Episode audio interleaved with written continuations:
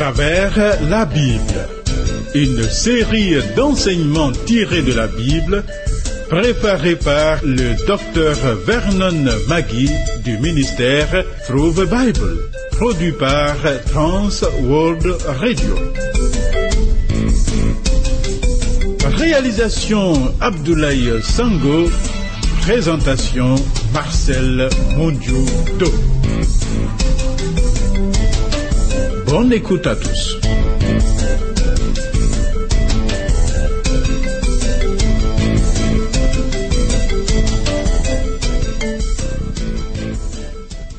Louez l'Éternel, car il est beau de célébrer notre Dieu.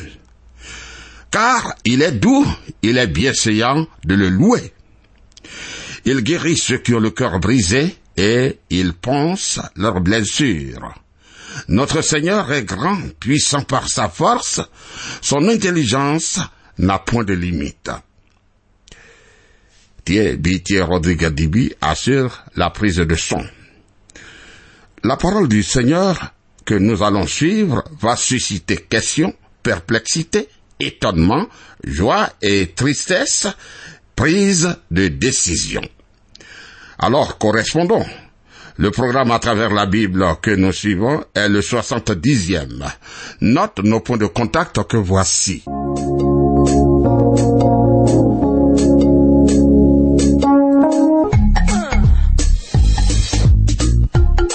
À travers la Bible. À travers la Bible sur TWR. Vos commentaires et vos réflexions nous intéressent. Écrivez-nous à l'adresse suivante à travers la Bible 06 BP 21 31 Abidjan 06 Côte d'Ivoire. Téléphone 22 49 03 01. Email twr 21 31 yahoo.fr. Site www.twrafrica.org.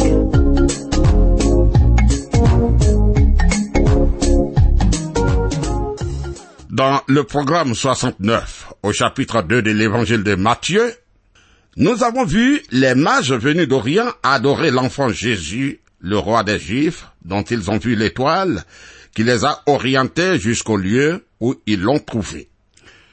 Nous avons analysé le comportement des religieux, principalement des scribes, qui, bien qu'ils aient confirmé ce qu'ont dit les mages, n'ont pas cherché à voir le roi en question. Quant au roi Hérode, très troublé par la naissance d'un opposant, a l'idée de chercher à savoir où il peut le trouver pour le faire mourir. Par ruse, il dit aux mages de revenir et qu'à leur retour, lui-même irait adorer l'enfant. Ceci dit, suivons la suite. Matthieu chapitre 2, verset 12.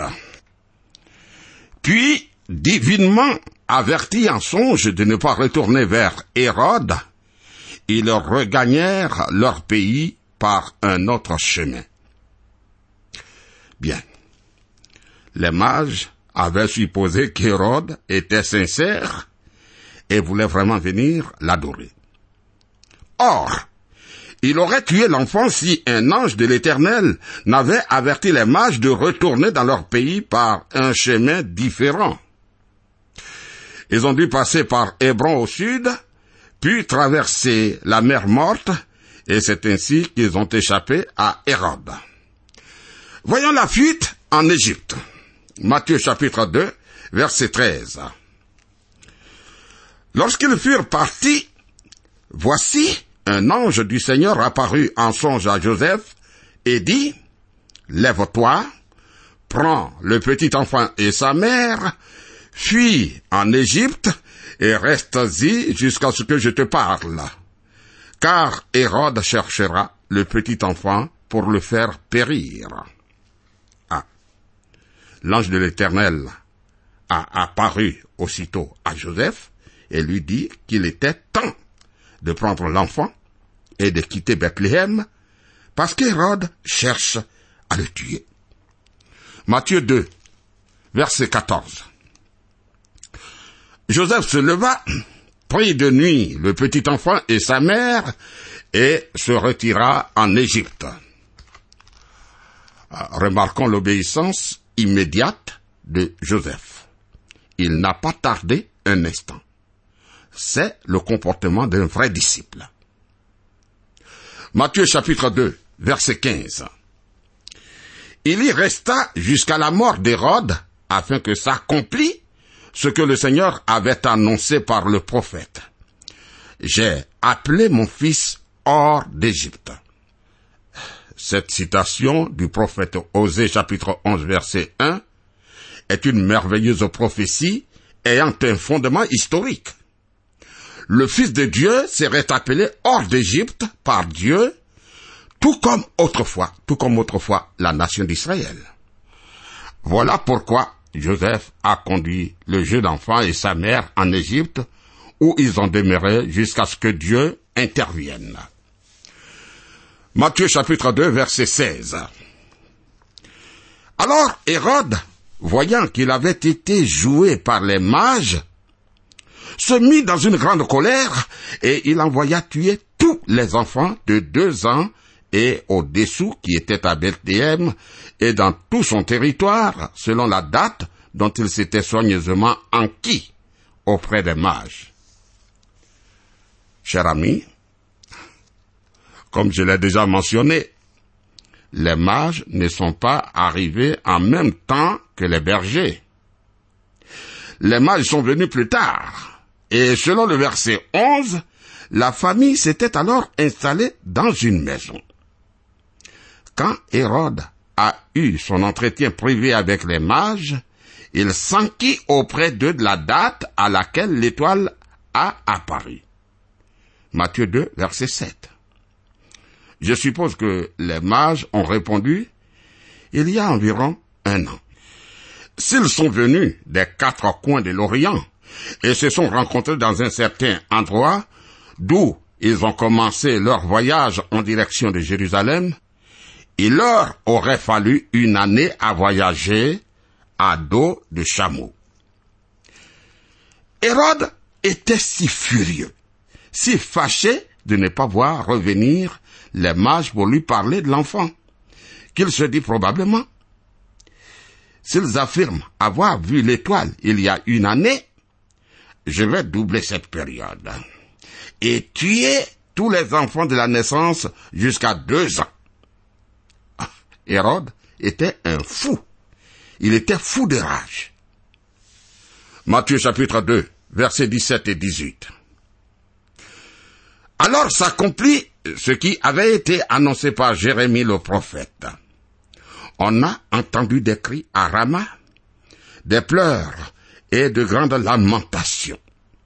Rachel pleure ses enfants et n'a pas voulu être consolée parce qu'ils ne sont plus. Ah, voici une prophétie curieuse. Le prophète Jérémie ne dit pas que les lamentations s'entendraient à Bethléem, mais à Rama. Or, Rama se trouvait aussi loin au nord de Jérusalem que Bethléem, qui était au sud de Jérusalem. J'imagine que lorsque Hérode avait donné l'ordre aux soldats de tuer les enfants, le capitaine lui avait demandé, où voulez-vous que je commence? Et je pense qu'Hérode avait répondu, voilà, tracé un cercle autour de Jérusalem jusqu'à Bethléem au sud et jusqu'à Rama au nord. Ainsi, la prophétie donnée par Jérémie s'est accomplie de façon littérale. Hérode a fait tuer un grand nombre d'enfants. Oui. L'on peut imaginer les pleurs de Bethléem à Rama sur une distance d'environ 15 kilomètres. Cela a été une expérience épouvantable, dure pour ce peuple de voir ainsi disparaître leurs enfants. Voyons le retour à Nazareth, Matthieu 2, versets 19 à 20.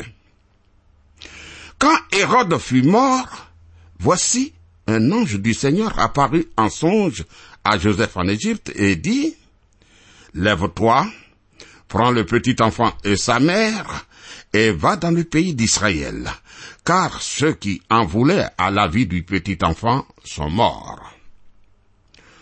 Euh, la Bible nous dit que l'ange de l'Éternel apparut à Jacob à Péniel, Genèse 32, aussi à d'autres occasions dans l'Ancien Testament.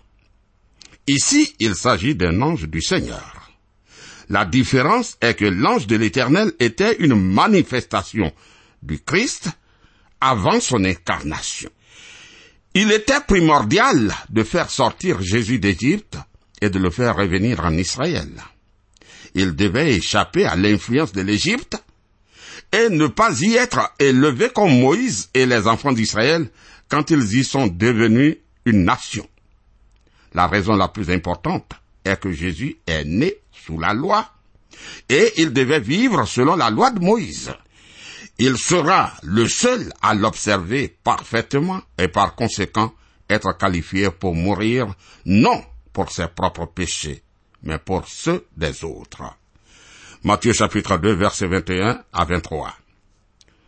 Joseph se leva, prit le petit enfant et sa mère et alla dans le pays d'Israël. Mais ayant appris qu'Archélaus régnait sur la Judée à la place d'Hérode son père, il craignit de s'y rendre. Et divinement averti en songe, il se retira dans le territoire de la Galilée et vint demeurer dans une ville appelée Nazareth, afin que s'accomplisse ce qui avait été annoncé par les prophètes. Il sera appelé Nazaréen. Archélaus était un autre Hérode extrêmement brutal. Jésus sera appelé Nazaréen. Le mot hébreu pour Nazareth était Netzer, qui signifie branche ou rameau. La ville de Nazareth était ainsi appelée en raison de son caractère insignifiant.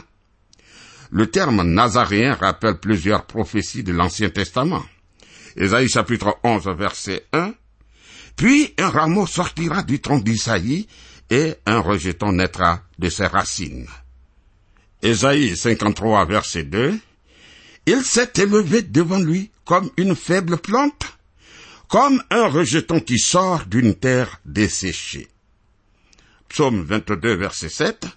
Et moi, je suis un ver et non un homme, l'opprobre des hommes et le méprisé du peuple. On a donné ce nom au Seigneur Jésus parce qu'il a grandi dans la ville de Nazareth et en même temps se fait accomplissait les prophéties. Maintenant, nous avons vu comment quatre prophéties très diverses et même étranges qui traitaient les lieux associés à l'enfance de Jésus ont été accomplies au pied de la lettre. Jésus est né à Bethléem. Il a été appelé hors d'Égypte des lamentations se sont fait entendre à Rama, et enfin, il a été appelé Nazaréen. Voilà. L'accomplissement de ces prophéties indique que la venue de Jésus se déroulait selon le plan de Dieu. Jésus était réellement celui qui devait venir pour être le sauveur du monde. Est-il mon ami notre sauveur? Il le sera si nous nous repentons de nos péchés et si nous nous confions en lui. Mais nous, à notre époque, certaines prophéties relatives au retour de Christ nous posent quelques difficultés car nous avons du mal à voir comment elles se réaliseront toutes. Je crois que nous sommes tout près de leur accomplissement et nous allons découvrir qu'elles s'accompliront le plus normalement du monde. Oui, oui. Elles ressemblent toutes à des faits mystérieux mais quand elles seront toutes accomplies, tout nous paraîtra aussi naturel que les prophéties concernant sa première venue.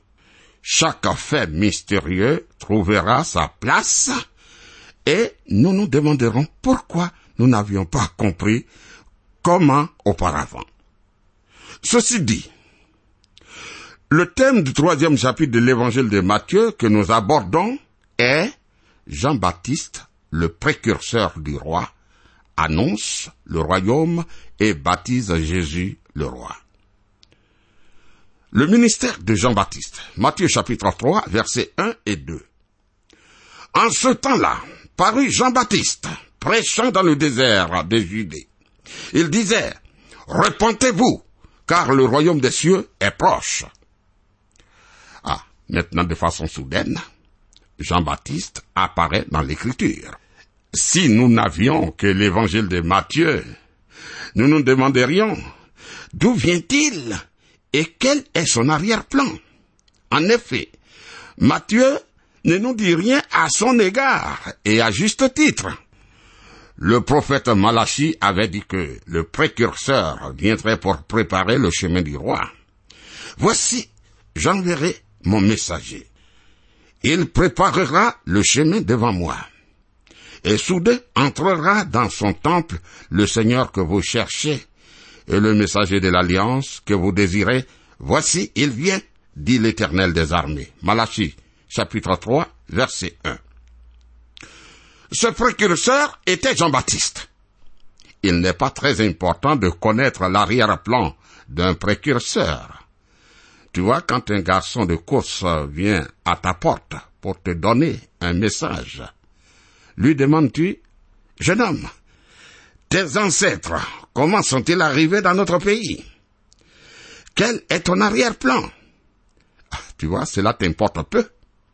Par contre, par contre, le message t'intéresse au plus haut point.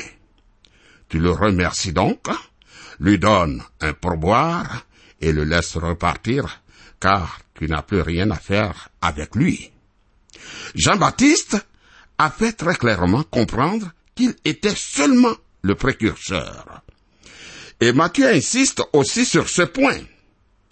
Par conséquent, nous le voyons dans l'écriture prêcher dans le désert de Judée et dire, Repentez-vous, car le royaume des cieux est proche. Maintenant, examinons cette expression. Premièrement, repentez-vous. Deuxièmement, le royaume des cieux. Et troisièmement, est proche. Elles sont très importantes. Repentez-vous est une expression qui a toujours été employée pour exhorter les hommes à se tourner vers Dieu. Repentez-vous dans le grec original est metanoia, qui signifie changer d'avis. Vous allez d'abord dans une direction, puis vous vous retournez et allez ensuite dans une autre direction. La repentance s'adresse au peuple de Dieu de toutes les époques.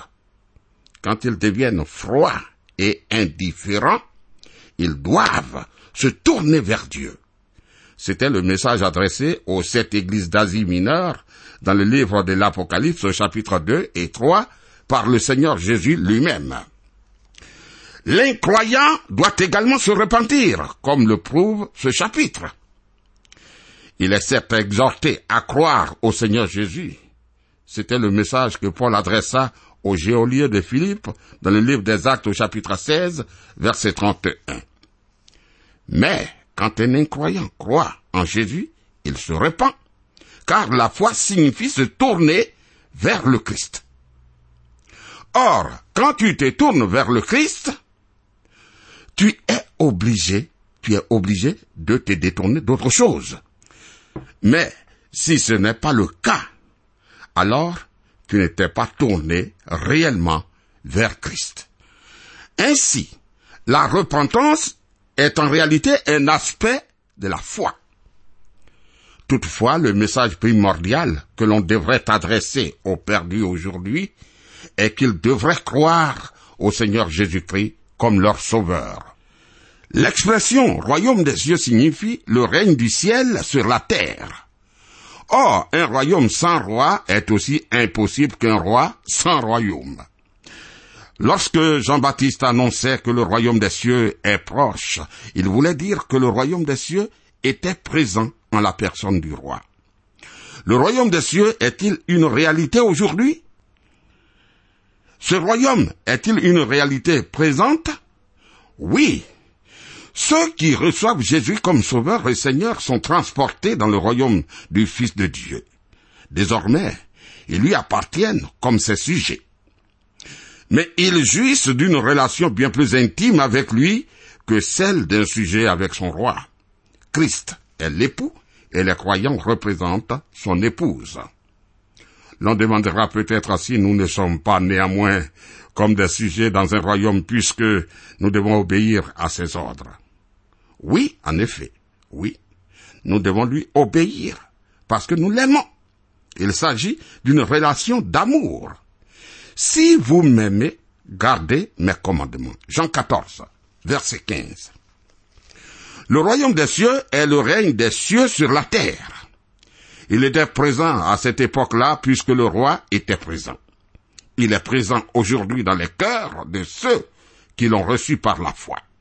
Il s'étendra au monde entier lors de son retour, lorsqu'il établira son royaume sur la terre et vaincra toute opposition.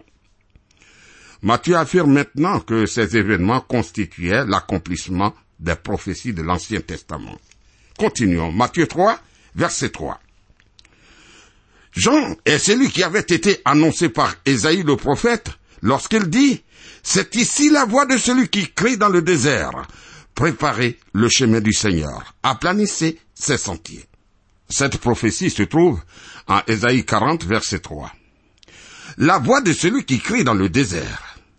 Jean-Baptiste a affirmé simplement être une voix qui crie dans le désert, et son but consiste à préparer le chemin du Seigneur. Matthieu 3, verset 4. Jean avait un vêtement de poils de chameau et une ceinture de autour du rein. Il se nourrissait de sauterelles et de miel sauvage. Individu étrange, bizarre.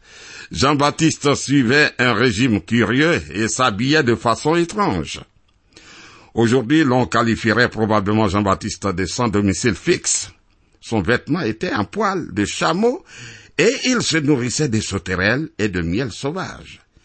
Il ne se rasait jamais et portait de longs cheveux. C'était un homme original, chargé d'une mission spéciale. On dirait un personnage de l'Ancien Testament égaré dans les pages du Nouveau Testament, oui. En effet, Jean-Baptiste était en réalité le dernier des prophètes de l'Ancienne Alliance. Matthieu 3, verset 5.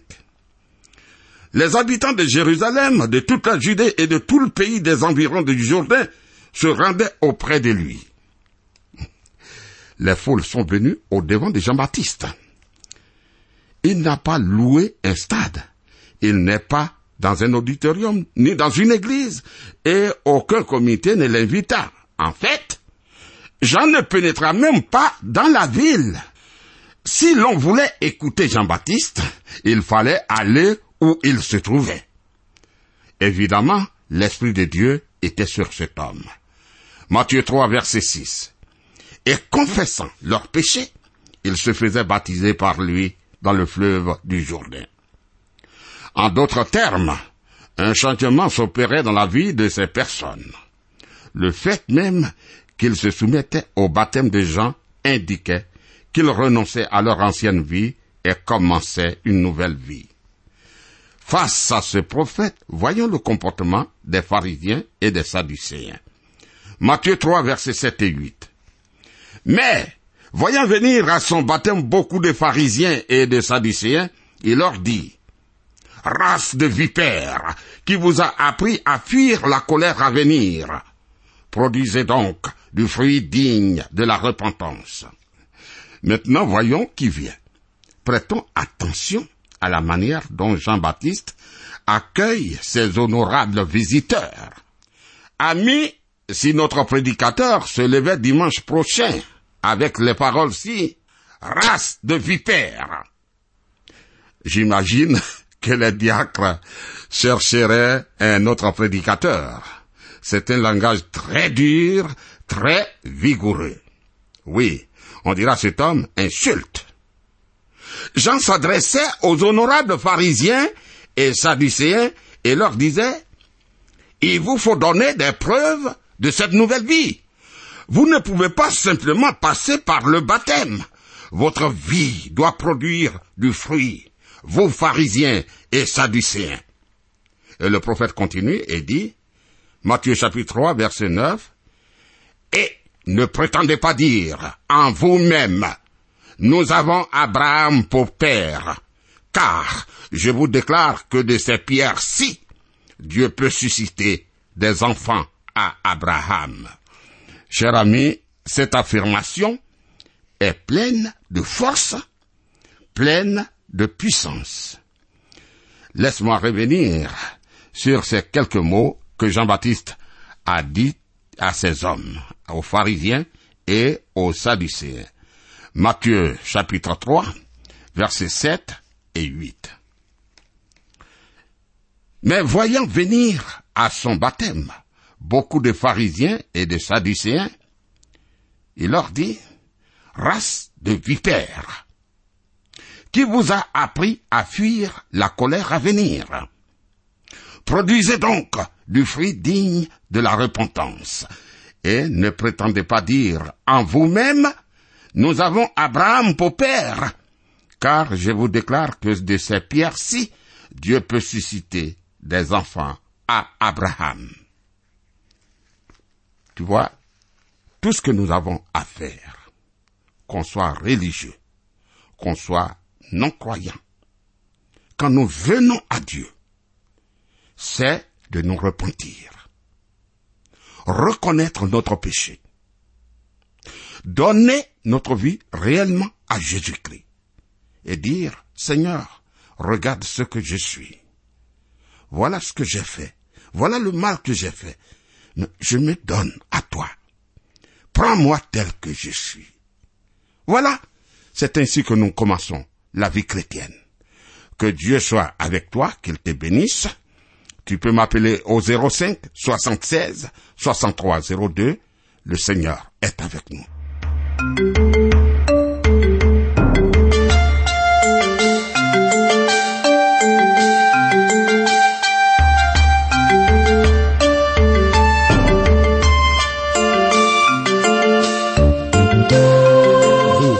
Suivre le programme À travers la Bible, un enseignement du docteur Vernon Magui du ministère Through the Bible, une production de Trans World Radio. Pour tout contact, écrivez-nous à l'adresse suivante.